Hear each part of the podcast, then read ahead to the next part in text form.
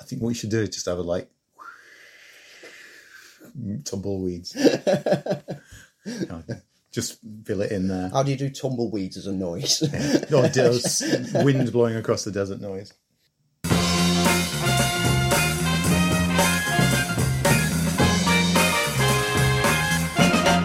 Hello and welcome to episode 14 of the Film File. I'm Lee Ford I'm Andy Meakin. and we're back. Yes, we are back. Against odds, against Mother Nature, against that darned virus. We're trying our best, holding it together, and we're reporting, well, we're reporting whatever we can. But don't fear, we're going to stay with you as long as we can. A Andy. quick, a quick note that uh, you might hear some background noise throughout the show today because it is quite stuffy at the moment. Uh, the spring weather is starting to come across us, and uh, so we've got the door open. Yeah, some fresh air in. And we've got uh, um, Escape from New York, like helicopters coming over the over the horizon. It's getting kind of strange out there, folks. That's Uh, just my estate on a normal Oh, day time there, really. But um, despite everything that's going on in the world, and you know, we don't want to dwell on it too much. Of course, we've got to mention uh, the effects of the coronavirus because it's having an effect on the industry that we all love. Because we are film geeks, and we're here to talk about all things film geekery. And we're going to try our best to stay with you over the next couple of weeks. We've got a couple of ideas that we're going to put into plan if there's no news, but there'll always be news. if we have a lockdown, we might be recording a show a day. You never know. Yeah, we could be we could be doing it. We could be doing it from our, our homes while we're on uh, uh, isolation. There is a way. There's always a plan. Um, so, Andy, what news do we actually have? Well, you've already t- said that we need to touch on it, and we need to really touch on how the outbreak of the pandemic of the coronavirus has impacted on the film world on all levels. I mean, it's dominating the news worldwide anyway, but the impact on cinema is phenomenal. Within a matter of days, we saw films such as A Quiet Place 2, Mulan, Dream Horse, Peter Rabbit 2, Fast and Furious, The Batman, No Time to Die, and New Mutants all get shunted and rescheduled. I mean, New Mutants, that's getting no breaks, is it? Poor old New Mutants. This It's- is like the fifth, fourth or fifth time it's been delayed for one reason or other, and this time it was ready to be released. I know, and it was. We were anticipating it, and it was looking good. The, the last few TV spots were great. It had been restored back to the original cut that was presented to Fox, that Fox then insisted on redrafts and reshoots, which never happened, I believe. which apparently ne- they never happened, but it was re-edited. Yeah, Um, but then when Disney took it over and looked at it and went, "Oh, it's a bit of a mess," and he got the director back and went, "Put it back to what it was," and he put it back to what it was and went, "Yeah, this is a good film." And it was so getting ready for that release. They'd done more market, spent more money on marketing it again, reselling it, and everyone was getting excited. And now it's been pulled again. Oh, poor old New Mutants. There is a place for you in the world. We will find it. Um, But with the delayed films, I mean, we've discussed this, and I've meant those who follow us on the Twitter feed will know that I've commented on this. Is it means that we've got to reevaluate what we're going to do with the show if there's going to be no new films for the next couple of months. That's true. Which our way of looking at it is, and let's get this out in the open now, is that we're going to deep dive into some topics. We're going to look at older classics that some of us have um, missed. And uh, we've, we've joked, but it's now become a serious thing that we were going to add a feature in on every week anyway of Andy hasn't seen, looking through the list of films that whenever I say I've never seen that, people look at me with mouth ajar, go, What? How have you never seen this film? Because I've got an embarrassing list of films that how someone who claims to be like a film knowledgeable person has not seen these films. I don't know. And, and that's kind of an interesting point because you, dear listener, can can help us with this one. If there's any films that do you think is worth our time to do a deep dive on, then please let us know because that's what we're going to be doing. We're going to take a movie, not necessarily a classic movie, a movie either from our youth or or something that we've grown up with that maybe is not too obvious and and do a deep dive on it. And, and what we mean by that is review it as we go through it and talk about it and and talk about the things that we loved or hated about it and whether we still do. Uh, do an analysis on it and, and completely completely work our way through a classic movie. We've had a talk about some of the films that we'd like to do, and depends how long this incident's going to last. I'm hopefully we're only going to do two or three and before everything sort of has some sense of normality again, especially here in the UK. But that's the plan. So we're not going anywhere. We're gonna we're gonna find a way. We will stay with you. But the news we do have, and, and, and breaking news, and Andy and I, as of this morning, have just found um, that the most cinema chains in the UK are now closing, aren't they? Yeah, um, it's. I mean, if we look at like what's happened in the US, in the US, there's now three thousand cinemas across the US who've closed. The whole of the Regal chain, which is five hundred and thirty odd cinemas, was the first ones to shut up shop. But it's now a total of three thousand cinemas across the US have just shut shop. This morning, Odeon in the UK have announced that they're closing. Vue have announced. Cineworld still have some of their sites selling tickets, but apparently they've now announced that they're going to be shutting. Whether they're shutting from today or whether they're shutting from Friday, I, I've not read too much into it yet because it literally has been breaking news as we were getting out of the car today. By the time you probably hear this, we'll have a you'll you'll have a clearer picture, and this will feel like old news. And on a personal level, as someone who works within the cinema industry, you know, this is something that we've been anticipating. We still don't know if our cinema, Light Cinemas, is going to be closing, but there's going to be a conference call later today. So at the end of today, I might not have a job for the next few weeks. Deep dive, deep dive. That, so that's why, like, it could be, hey, I've got nothing else to do. I'm going to be recording stuff. Uh, it, it is a worrying time for people within the industry because with the lack of product, we've already seen like a drop off in admissions, and the coronavirus is obviously keeping people away. And it's worrying because without people coming to the cinema, we can't pay the wages of the employees, and we might, you know, it, it- it's horrible to think, but we might have to cut back. We hmm. don't want to, and we've been trying to soldier on and trying to like keep it going. But it's a worrying time, and we don't know when this is going to recover because all the de- like delayed films which were already finished are coming out back end of the year. Well, that doesn't help for the summer season, which is normally our peak season. And all the films that are in production to come out at the end of the year or early next year have now all either stopped indefinitely or, like in the case of Fast and Furious, they've said it's summer next year instead. Yeah. So you're getting at least a 12 month delay. And this is going to have a knock on effect. Yeah, it's going to certainly will just shunt films. Because like Matrix 4, Fantastic Beasts 3, Shang-Chi, Jurassic World, Uncharted, they're amongst the films that have stopped production. Now these have big name casts. So when they start production up again, are their shooting schedules going to clash with other things that those actors had signed up for? And where does the knock-on effect lead to? Literally every you should be expecting now that any films that were in production are looking at like a year delay all the way down the line. Yeah, For the and, next and I think we're going to lose two or three years. There will be some which will get, end up going straight to streaming. Yeah, There will be some that just they go, we can't get everyone back together again.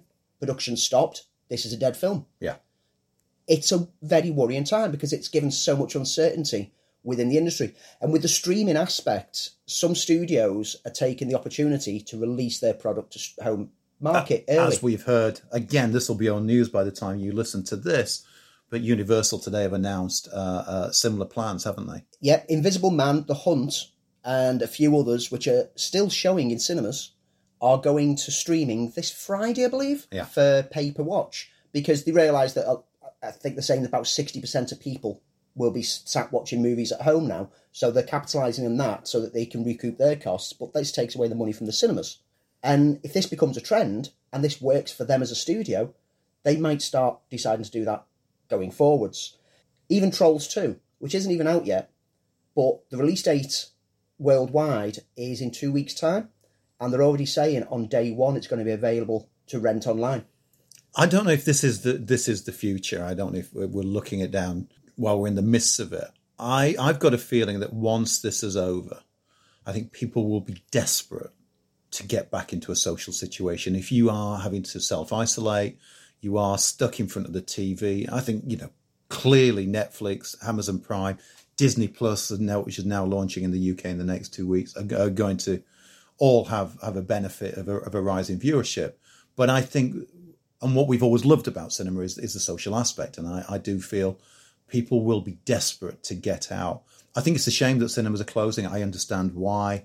We were at a movie this morning, no more than three in, in, in the in the theatre. There, there was us and a mother and her child. yeah. Uh, and that was it. But For Invisible Man as well, I mean, I don't know why she was taking the child. But yeah, I think it was, it was a, a tough choice. And I don't think no, you'll find out what film we watched a bit later on. We still have a review. But yeah, cinemas worldwide, the figures from last week were the lowest admissions and box office takings in the past two decades worldwide. So that was down by about 50%, I believe. Yeah, um, a huge drop off to what was expected. I mean, this is the time of year where we were expecting like a surge, and it's the coronavirus has clearly had an impact. The lack of new content is going to continue for a while. Cineworld, in particular, are struggling and worried that if this continues past June, that they might be in serious financial trouble and they have to start closing sites permanently. So didn't they just do um, a major investment in a in a US chain? Yeah, they bought out the Regal chain, the 530 odd, which have been shut over this past week. And they've recently p- picked up another chain from Canada. But Cineworld over the past few years has been building a portfolio. It's been read. I mean, people who go to a Cineworld have like that as their prime choice. You'll have noticed the refits that have been taking place, the enhancement of it to turn it into a different kind of environment. Whether you like it or not, they've been investing money to try to improve the cinema experience or offer something different. IMAX, 4DX, Screen X. Yeah. Screen X. Yeah, um, or VIP. All of that money had to come from somewhere. And over the years, they've got themselves to approximately a 35 billion negative equity on debt. Um, but on the portfolio of like the amount of properties that they own, it looks good on those figures. But this is where it's starting to bite them because when you can't take the money to be able to pay off the loans that you've got in order to do this redevelopment or this buying out of cinema chains around the world, it's got to come from somewhere. And now they're in a situation that they won't be able to afford to keep making the repayments They need after the a couple on more months. Their market share has plummeted. It was uh, this morning. It was tracking at twenty seven pence per share. Now, over the past few years, it's been around about the three to four pound mark.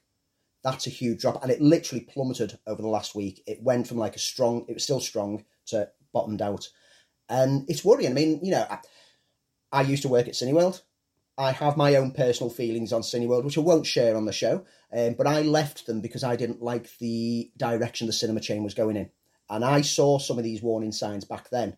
And these were one of the reasons why I left, because I, I worried about the future of it as a company. It'd be easy to say that I've got a bit of smugness of like, like you know, ha ha ha, well, I knew this would happen. But it's it's actually quite shocking because they're a market leader. They were they're a huge chain. And if they topple, it doesn't bode well for the industry as a whole. No, it does have. Uh, the, thing is that this, there can't be any smugness because in the fact that it would have an effect on all cinema outlets, and uh, and and that's that's that's a worry for our industry. But you know, we always try not to speculate on on this. We don't know how long it, how long it's going to last. Um, I've I've read uh, varying reports from looking at May to looking through to August. I mean, I've got my own personal worries. The tour that I was on has been cancelled in Europe. Filming that I was supposed to be on in in July has got a big question mark next to it. Um, let's just hope we get through. Anything on a brighter note? So, on a brighter note, and bear in mind that at this point in time, all of this news that is breaking news over the past week could just end up just being vaporware that never takes place because we don't know what the future of the industry is going to be at this point in time. So, the Scream reboot.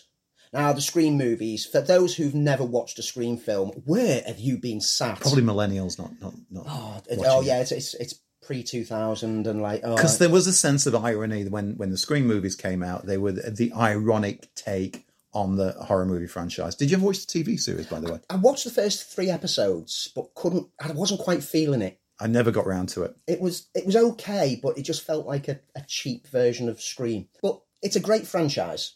You know, the first film came out of nowhere, and Kevin Williamson, like with his like biting wit that he put into the script, and like the self-referential aspect of it, it basically deconstructed the slasher horror genre in Yeah. such a great way, but became its own entity at the same time that was terrifying and really thrilling. And the second and third films weren't as good, but they were still strong films. Yes. they were still like solid through, uh, throughout. So it's one of those franchises that when you look around, you see Halloween's back and like you know the Friday the Thirteenth is going to be coming back and things like that. Maybe it's time for a screen reboot. Well, Matt Bettinelli-Olpin and Tyler Gillett, who did Ready or Not, Which you really loved, didn't you? Oh, I absolutely adored that film. It had that same kind of self-referential humour that the Scream franchise had, which is why they are perfect to be bringing this back to the screen. And so they've been nabbed, and they're now in charge of it. Kevin Williamson is staying on board as producer, so that it's his baby. He created it, so he can work with them to keep it in the flow of it. And the story at the moment is saying that it's a young woman returning to her hometown to find that a string of murders have been taking place. Perfect slasher material. I'm excited for this, more for the names who are behind it. I mean, it's it's a franchise that I enjoy anyway, but to have Williamson working with like the guys who did Ready or Not, that for me is just a dream pairing. The only thing that could make it even better is if Rian Johnson came along and joined the joined the crew, because he would just add in sparky wit throughout and like great like characters.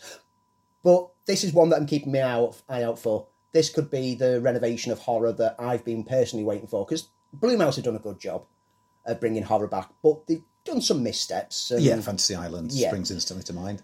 But yeah, we want. I, I didn't quite get the reboot of Halloween. I, it didn't no, I, it didn't. It didn't. It didn't. Uh, I I just couldn't get into it. I think what John Carpenter did was absolutely perfect. I, I think as a franchise, it went way off the mark. I did, however, like uh, H2O, Halloween H2O. Yeah. I thought that was a clever way to bring it back, but it wrecked it with a, a, an unnecessary sequel. Uh, and I'm I'm just happy to know that Halloween exists, and and in in my uh, in my dojo, the rest of it doesn't exist.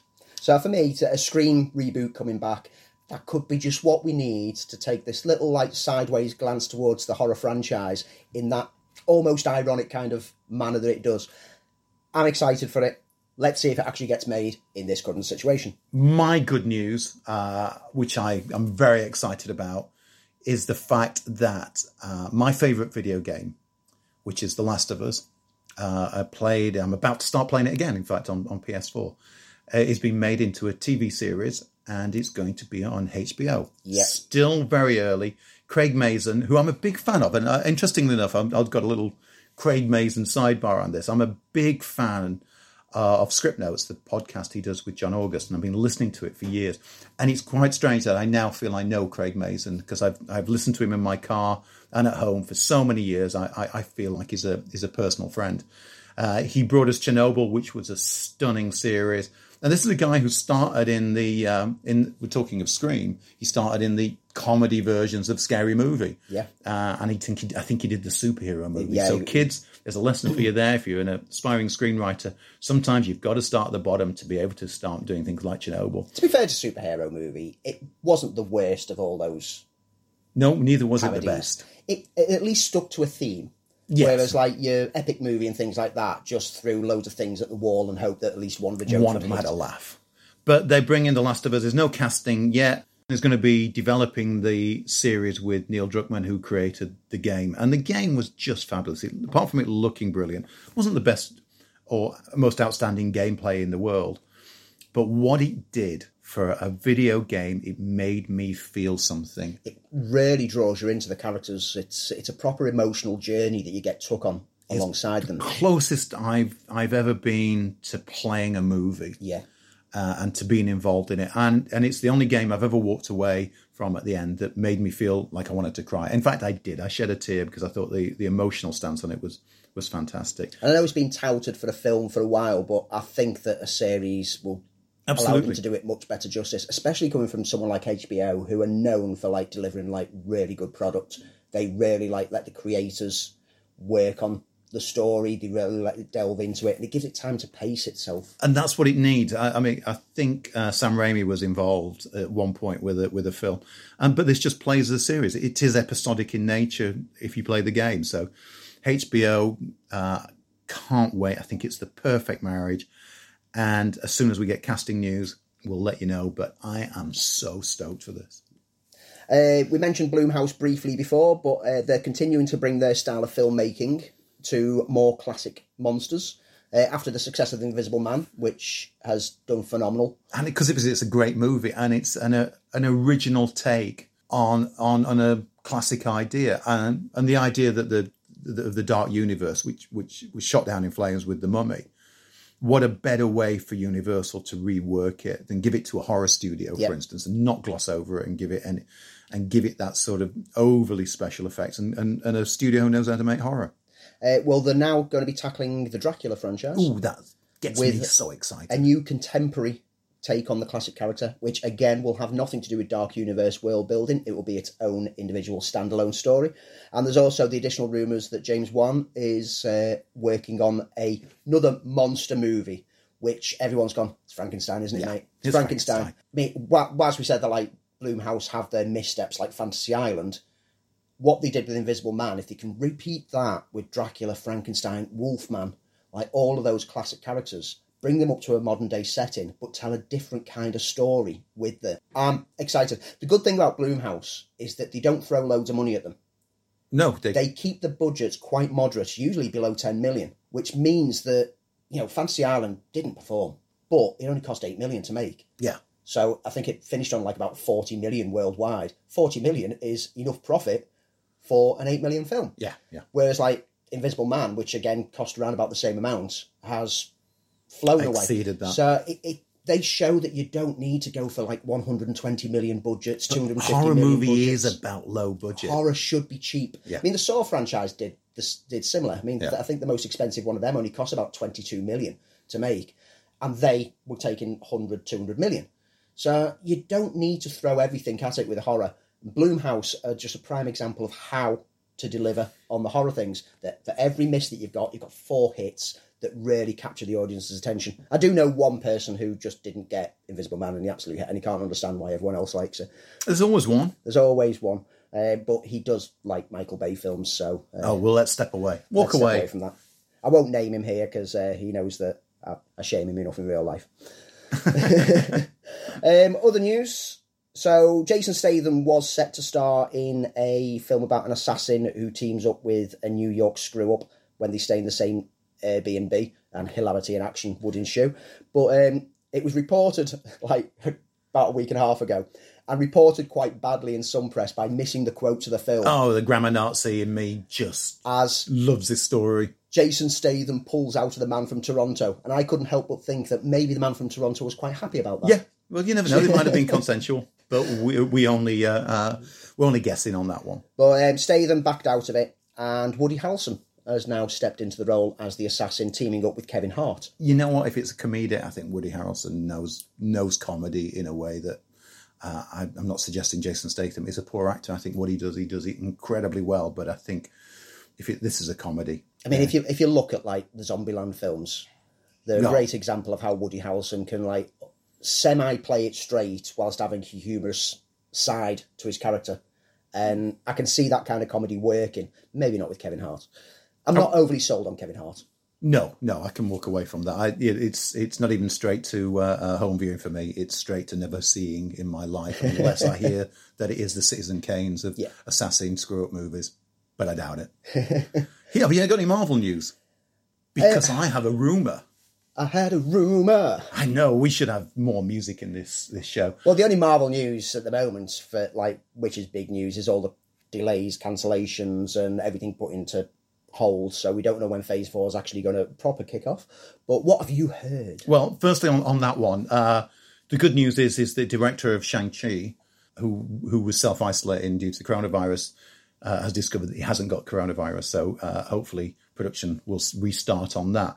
I heard a rumor that the upcoming Spider-Man film will feature a lawyer, a certain blind lawyer that is presumably Does he rhyme with dandelion and burdock? he does indeed that will be played by Charlie Cox. For our American listeners, uh, dandelion and burdock is a rather disgusting fizzy drink that people in the UK seem to gravitate towards. Yeah, do you know, it, it affected your childhood. Actually, that's probably the cure for coronavirus. Dandelion and burdock. It seemed to be the thing you had whenever you fell down. Just Put this on pause. I'm going to the shop and buying some. But there is a rumor that Charlie Cox will be appearing in the next Spider-Man movie as a certain blind lawyer. I know that Charlie Cox over the past few months has been hinting that he would love to return to the character, and uh, it's still up in the air as to whether he will. This is great news. I hope so because that should therefore open the door for the muted defenders that we Yeah. talked about on on uh, the last episode. Uh, and my other Marvel uh, news or gossip, and this is gossip, it's pure speculation, but apparently Vin Diesel, while doing the rounds for Bloodshot, which nobody saw, by the way, Yeah. I'm It's, not uh, interested. It just looks like Universal But it was the best-selling comic book according to the poster. Well, The- the- best-selling from the Valiant line. Well, the best-selling from the Valiant line in the late nineties. Yeah, the once it sold well. They've tried to relaunch that title what ten or twelve Mm. times. the Valiant just keeps valiantly trying to relaunch itself. But according to uh, at a press conference, Vin Diesel has said that characters from Guardian of the Galaxy will be appearing in the next Thor movie. Yep, I've I've seen similar rumours. And this comes from uh, the horse's mouth. Well, Vin Diesel, I wouldn't dare call him a horse to his face, but it, apparently this is it slipped out during a Because you imagine by the end of the day, he's talked to 30,000 journalists at the end. Somebody goes, Hey, are you doing, uh, what are you doing next with Guardians? Well, we're in, uh, going to be in the next Thor movie. Apparently, the, there's also it's also been revealed that Thor will pop up in Guardians Three as well as like a little. So it, the two franchises are Ooh, so that would tightly so interlinked now. cool.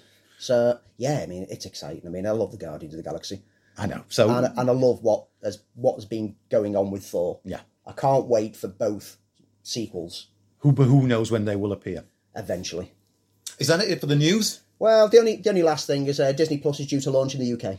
Which is fortuitous timing on Disney's side. No offense to anybody who's who's suffering with with the virus, but it really has worked out in Disney Plus's favour. I, I know personally of a few people who hadn't paid for the full year subscription in advance, thinking, "Oh, I'm not bothered, I'm not bothered." But over the past week, with everything going on, I'm one. have stumped them all down, stumped that money down. I'm one of those. It actually it doesn't work out bad if because it's got a it's Just got, under fifty quid if you pay yeah for the year in advance. pre-order deal on it. it. It works out as you know just uh, Four seventeen a month or something. yeah, which ain't bad at all for for the amount of movies. And I've not seen the Mandalorian, so I I will be uh, hoping that Mandalorian will hit. Self of course, with isolating and watching the Mandalorian. Mandalorian. And of course, with my look though, by the time the subscription ends, because there'll be probably zero else I'll watch, it'll just be the time when the pushback Falcon and Winter Soldier will be just appearing. Uh, One of the late announcements that they had alongside it was that yes, they have got the rights to show The Simpsons on there. Yes, because there was all this concern that Sky still had the rights to show it in the UK because that's what's delayed the launch of Disney Plus anyway. The deals that they had with Sky, and the, it was literally about well, it was literally just after we recorded the last show. that They I went announced it. online and they just posted a picture of the Simpsons donut. which we can tie into with our review as well. Yep. But one thing that Disney has concer- confirmed is that nowhere worldwide on Disney Plus will Song of the South get released. Which we've been discussing before we started recording. Now, for those who don't know, Song of the South came out, I think, in the fifties. Was a, a part of the. It was partially animated, partially live action. Um, I saw it as a kid, so I've actually seen it. But I saw it, and I literally was a little kid, so I, uh, some of the uh, um, some of the suggestions of what it's about, I, I don't really remember, but I understand now the concerns about it. So apparently, no one's ever going to see this film. No, I mean, um, it got a limited DVD release in the early part of this century um, in the US and then got pulled completely. And it's it's impossible to track down, and it's because it, the the film is like set on a plantation in the deep south, and it's Uncle Remus telling Yeah. the stories of Brer Rabbit, and like the, the famous song "Zippity Doo Dah" came from it. And the problem's not with the animations or the like songs and like those little elements. And like we've probably seen most of them through the years on UK TV as kids growing up because they used to have like the like songs of Disney kind of Yeah, yeah. shows, and you'd get to see them. So most people have been aware of those aspects, but it's all the live bits around it that Which is set on a plantation with slaves. isn't set it? the wrong impression. And whilst with um, Dumbo gets like some flack for like the representations of some of the characters, they've got the disclaimer before it. But with Song of the South, it's so ingrained into the film that they can't even they don't even feel that they could just put a disclaimer and say this is a different time and you need to appreciate it. It's like no, this this maybe shouldn't be seen these days because this was not a good time. Whether whether or not they'll take the snippets, like they did on those old UK shows, of like the songs or the small animation tales, and release them as separate shorts, that'll be a, a way to like at least give some of the spirit of it without having the troublesome elements in there. There's there's no straight answer to this, and and and it, you can only talk about what you think. Um, I'm I'm not a one for censorship. Uh, I don't believe in censorship. I don't think it, it advances as a, as a society to to ban what we don't like. I think that certain films are a time capsule of the period that they were made in. Um, it's it's a tough one. There's no there's no easy answer to it, but it's a, it, I do always think it's a shame, especially and we mentioned this that that Gone with the Wind still Yeah, I mean. I, I've recently watched Gone with the Wind for the first time. And it is my um. Andy has never seen. Yeah. and that has some problematic elements in there. Really, like ooh, cringeworthy representations through the film that make you go, "Oh, I felt uncomfortable watching it." Yeah, I mean, it remains to be seen. It's still vaulted. They've not scrapped it. They've not burnt all prints. It's vaulted, yeah. uh, which means that a copy is still there if they ever decide to release it from the archives. But don't expect it anytime soon. Not So all those people who are collecting like the DVDs or Blu-rays, which have the numbers on the side, you will always have that missing number. yeah, and it'd be great actually if you did have, a, have it as a missing number as well. Yeah. in the run. Uh, final bit of news is the Razzies were this weekend. The last. Yes. It's normally the night before the Oscars the Razzies run, but because the Oscars was early, the Razzies were like, well, we're not moving. And Because the Razzies can the do the whatever they want. And uh, Cats dominated And so it should. With uh, worst supporting actor and actress for James Corden and Rebel Wilson, worst picture, worst on-screen combo, worst screenplay, and worst director. If you had to put money on this, I think you probably could have got like a really good like all Clearly, of them. the love for cats isn't out there. It's not in our world. Rambo Last Blood got worst remake, rip-off, or sequel. John Travolta got the worst actor for The Fanatic and Trading Paint. And Hilary Duff for the worst actress in The Haunting of Sharon Tate. The one award that I always love from the Razzies, which is one that they introduced oh, when Argo and Gone Girl were coming out, um, is the Redeemer Award. And this is sort of like, wh- whereas the Razzies has taken like a jokey look at like the bad side of cinema, like while everyone's patting themselves on the back and congratulating them, they've always been like, yeah, well, there are some rubbish things out there. And famously, people like Verhoeven have turned up to accept his award. Um, my favourite one was uh, Halle Berry. when she turned She up and said, embraced it. and said like I need to get a better agent. Yeah, that that kind of embracing of it shows that not everyone takes it seriously. Some people get huffy about it, but no, it's just a bit of fun. But the Redeemer Award, which they introduced only in recent years, is a great little award because it's those actors that have gone through a really bad period of films and become a joke who suddenly go, "This is what we can do." And like Ben Affleck was the first winner of Yeah. it for Argo, Gone Girl, and we've seen like other people. This year, you had Keanu Reeves was in the running for it, which everyone loves Keanu Reeves at the moment. But I think they got the right person, got it. Eddie Murphy for Dolemite is my name. And, and and have you seen Dolemite? No, It's but good. I've heard so much about it. It's so good, and he is so good in it, and it's it it makes you remember how good and how great a talent Eddie Murphy actually is, and and that he sort of squandered it with with his family movies, and and he went down a clear path when he wanted to do everything in a film, and um, ego overrun everything he did. But in Dolemite, it's fantastic. It's a really raw, still a funny performance. It's a nuanced performance, and he plays a character rather than he, he plays a shtick, if you know what I mean. Um, so yeah, I'm I'm a great fan of the Razzies. I think it, it does hold up the dark mirror to the business and and show some of the embarrassments and and embarrassments like cats need to be having a clear look in the in the mirror and then dropped in the kitty litter of history. So that's That's, the, news. Okay, so uh, at this point in the program, we are reviewing. Well, what are we going to review? It's it's going to get tough over the next couple of weeks, but I think this may be the last review for a couple of weeks. Uh, uh, looking ahead, and what are we going to be talking about? Well, today, and this this is rare that this happens. Normally, we have a few days at least to process. We've had a couple of shows where we, I've seen something before you, and you've literally come from watching it, Yep. and so you've got fresh thoughts. But this is the first time that both of us have seen the film at the same time, literally just before we started recording. And what a film! Onward. This wizard staff brings Dad back. I'm gonna meet Dad? Ah, he's just legs. We only have 24 hours to bring him back. We're going on a quest. From Pixar, Unicorns! Tom Holland and Chris Pratt. My brother is a wizard. Ah, forget it! Barley! Oh no. Disney and Pixar's Onward. Put it in O for onward. it's everything that you like about Pixar, and that's the redeeming feature of this film because Pixar tell stories that feel eternal and and have reached a stage with animation that you forget now how beautiful and brilliant they look. They they reached a stage a few years back.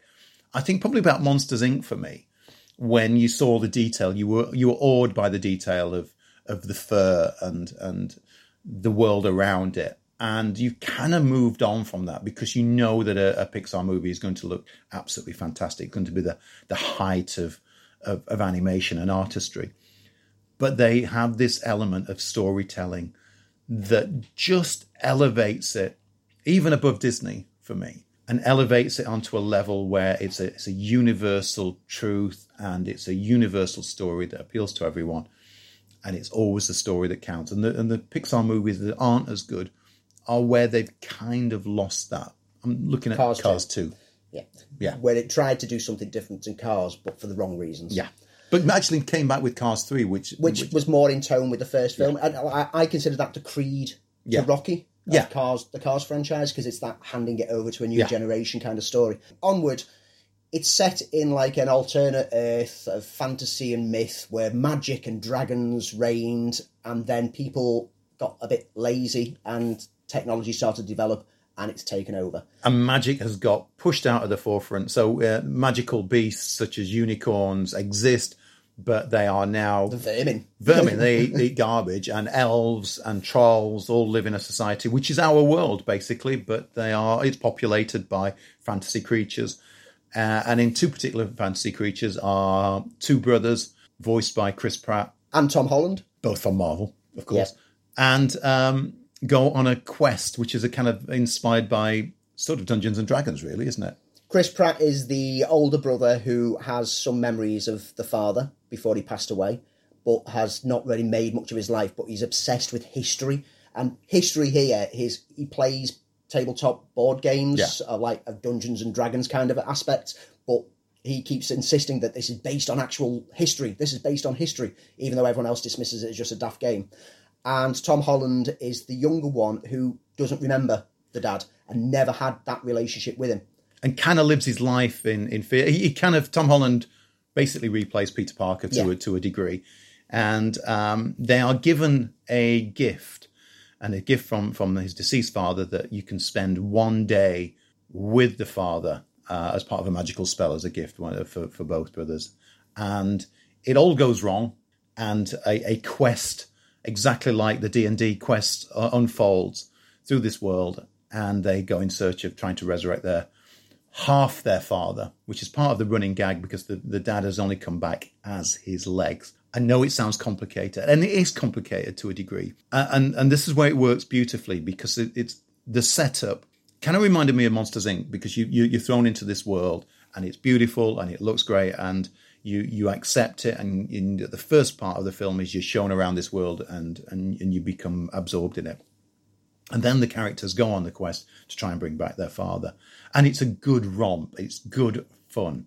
And then something crucially happens in that suddenly makes it into a Pixar film. the the heart hits in that last half, and yeah, I, I don't know what it is with Pixar films. Whenever I watch them at the cinema, I, I- there must be dust flying around. Something got in your eye. So, like towards the end of the film, I've actually like I'm starting to like tear up, and it, it can't be the emotion of it.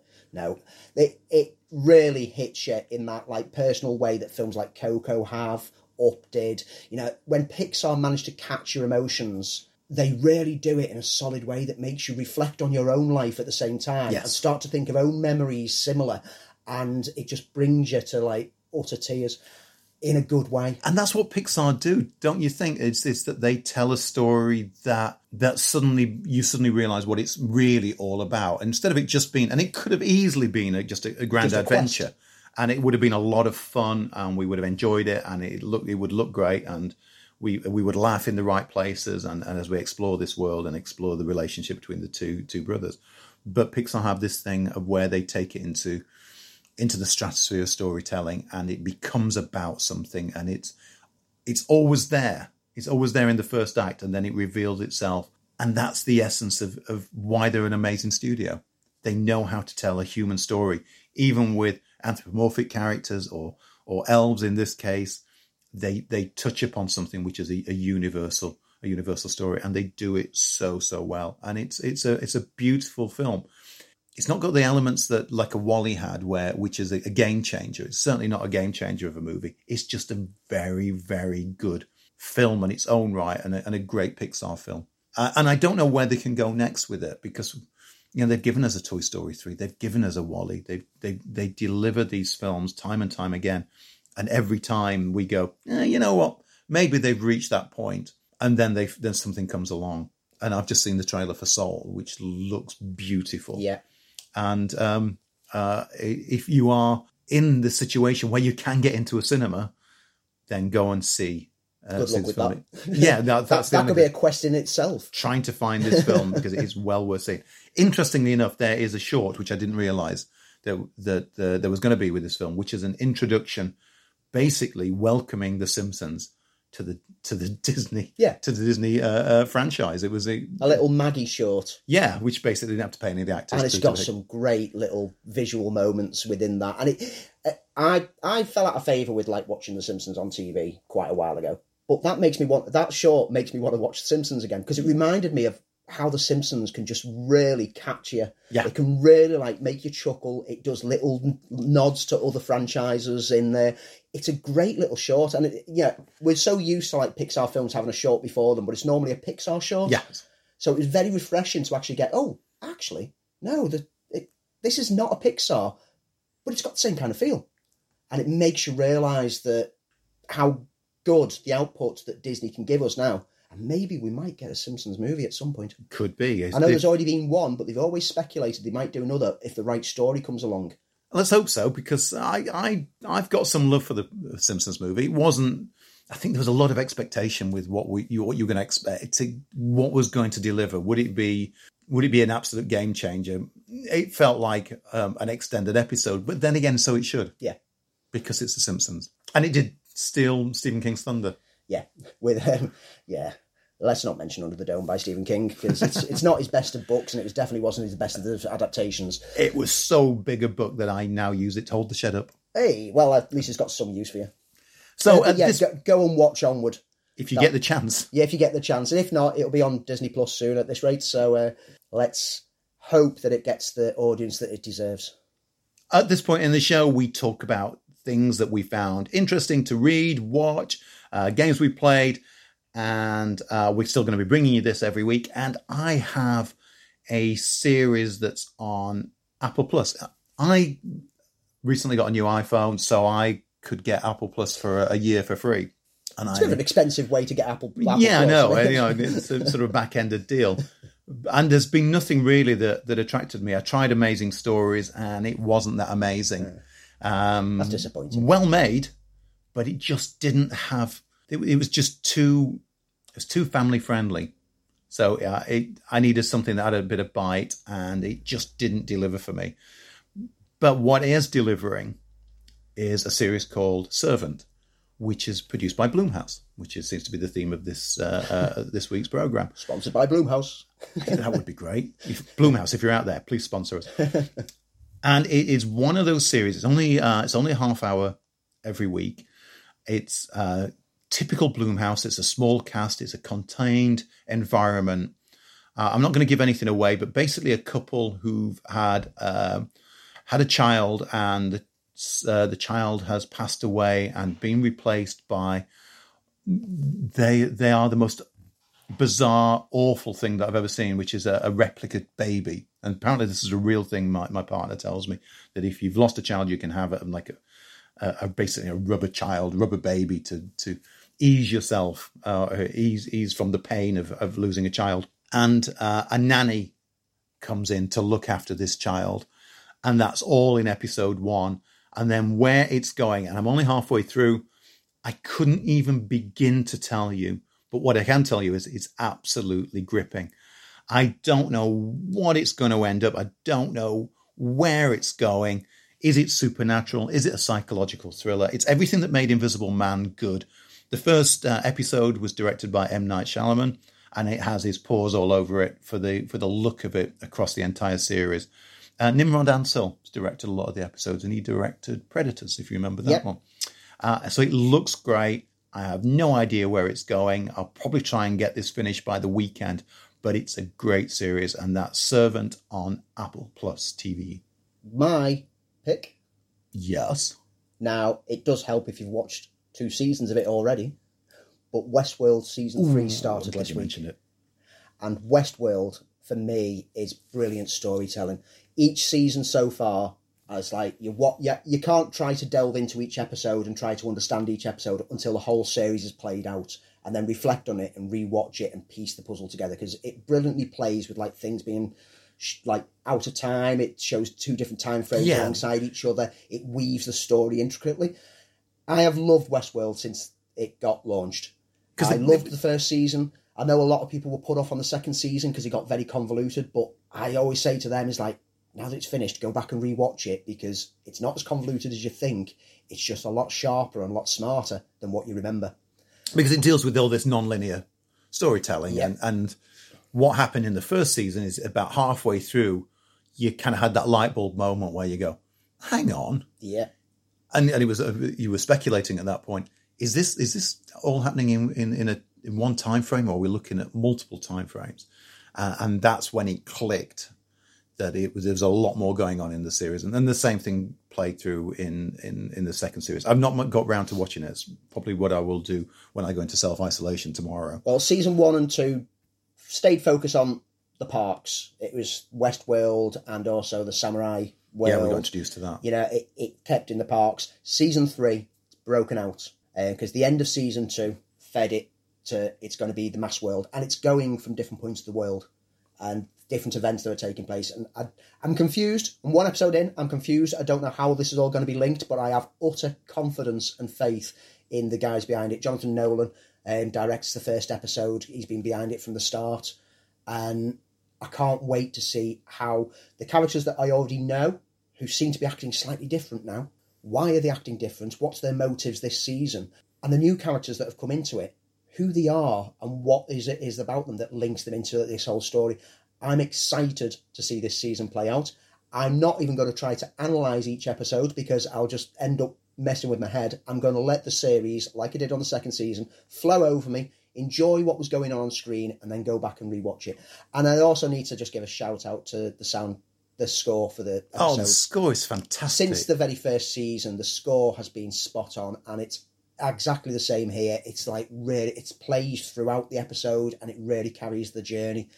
Ramin Djawadi, who is also behind the Game of Thrones scores. oh, that's right. Yeah, he did. Did he Um, do uh, the first Iron Man movie? I think he did, yeah. I think he did. He's got just a masterful use of music, and yeah, his use of contemporary music I love that. I in the episodes has been great. And whilst there's not as much of it yet in there, uh, there is a great use of Pulp's Common People, but it is actually Pulp's Common People. Oh, right. uh, towards the end of the first episode. It's a brilliant score that even when you listen to it without the episode, it's just beautiful music. I, I went every season, I always end up buying the album for the season, and then I'll sit for weeks. I loved how they dropped in the Rolling Stones and the Oh, and, Paint when- It Black was. and then they dropped in the Cure in there. Uh, yeah, fantastic. I thought it was so clever, and it, and it fit the it fit the mise en scène. Big word, kids, look it up. Wow. it fit the mise en scène of the series that it was played. That, that if you would go into a uh, a saloon, that they, you would be listening to contemporary music rather than period of the time because it, it, it fit into it. It fit into it beautifully. Uh, it had me guessing. Lisa Joy, who who's uh, Jonathan Nolan's wife, um, co-wrote and I think wrote most of, of season two. I think she's on another project at the moment, which is quite exciting. I'll see if I can remember what it is for next episode. But I think it's it's it's one of those those series that proves to me that you you shouldn't have to binge watch because in the age of in the age of, of the way we we consume TV, the idea of, of water cooler TV has, has, has almost become a thing of the past. And that's one of those series, Westworld, with which you discuss after you've seen it because there are so many ingredients. And you can, if you can avoid going on Reddit uh, and to see other people's theories of it, you can start to draw your own conclusions and then see if you're right or wrong as the series plays out. As uh, that, say, that light bulb moment for me in series one when I realized, hey, wait a minute, this is more than one timeline. And it, it it was became a sort of uh, a sense of smugness about guessing that I'm being proved right, rather than have to um, have to consume it all in one go. I just it's one of those series I just couldn't do that with. I need that week to sort of figure it out, and that's process it. same with Watchmen, and and that's why you know we're talking about what we mentioned earlier with with The Last of Us. I can't wait to see what they do. They've just got a good handle on genre at the moment, HBO, because they let the creators the cre- Create. create absolutely. Um, and in this day and age, we are living in a golden age of fantastic TV. Um, and Westworld's been one of those series, and and I believe season three is the last season. Yep, uh, they, it, they always planned it to have like a definitive end, and you can see that because the whole change from being set in the park to being in the real world obviously is building to something major, and yeah, it makes sense that this is the final season. It's going to all resolve this whole like self awareness that the robots had and how society responds to that. Fantastic. Looking forward to it, and I will probably get round to watching it today. So we mentioned it at the beginning. There's um, the whole Andy hasn't seen Oh yes, aspect. So what I've got an idea for is that I've got a list on Letterboxd. If you go onto me uh, Film File Twitter account, Film File UK, you'll be able to. I'm going to update my profile description to have the link to my letterboxd account. But I created a list of Oscar nominated films I really need to get around to watching. And I've been asking people to look through the list and recommend films. So, what I'm going to do, I'm going to ask you to have a scan through this list and pick a film for me to watch before the next recording. Fantastic idea. You're having a quick scroll through that list there. Yeah, and there's some some fantastic films. There's there's at least two of my all time favorite movies in there, and um, it's a tough choice. But I'm going to go with the Thomas Crown Affair, the original, Oh, uh, with Steve, Steve McQueen, McQueen. and Faye Dunaway, because it's one of my go to films to see how style of of the period. And, and I'm, a, I'm a sucker for a heist movie, but the style of the period in, in the late 60s became part of the filmmaking process. Apart from it being a, a damn good yarn, and Steve McQueen in, in, in undoubtedly for me his best role, but the, how the style of the movie plays out. Doesn't it use? It uses split effects? screen, and Andy is doing doing boxing effects with his hands, which probably doesn't translate well on a podcast. But yeah, it's, it's a fantastic, and it's also got a song in that I absolutely adore. So, so See, this, this is the thing is like, although there's all these great films that I've not seen, and it's a bit like, how can you say you know films? But I know the context of each Yeah, of the me too. films. I've just never watched them because I read up on the things. I'm fascinated with film. I'm just baffled as to why I've never seen these films. yeah, So, when, when I did film studies, uh, who were you talking about? Uh, what did you watch the other day? uh, recently I've watched Singing in the Rain, Which I absolutely adore, my favorite all time musical. uh, Sunset Boulevard. Sunset Boulevard. You see, I've never seen Sunset Boulevard in its entirety because I did it as film studies and did it in sections. I feel like I've seen the entire film, but I realise I've never seen it from start start to end continuously. Um, I've seen it in broken up fashion. But yeah, great idea, Andy. And let me know what you think of the Thomas Crown affair. My other choice will be Starman for very personal reasons, which I will talk to you about on the next episode if you get a chance to see it. And that's it for the film file. Please join us again on our next episode. Stay safe, look after yourselves, don't do anything silly, and remember, if you build it, they will come.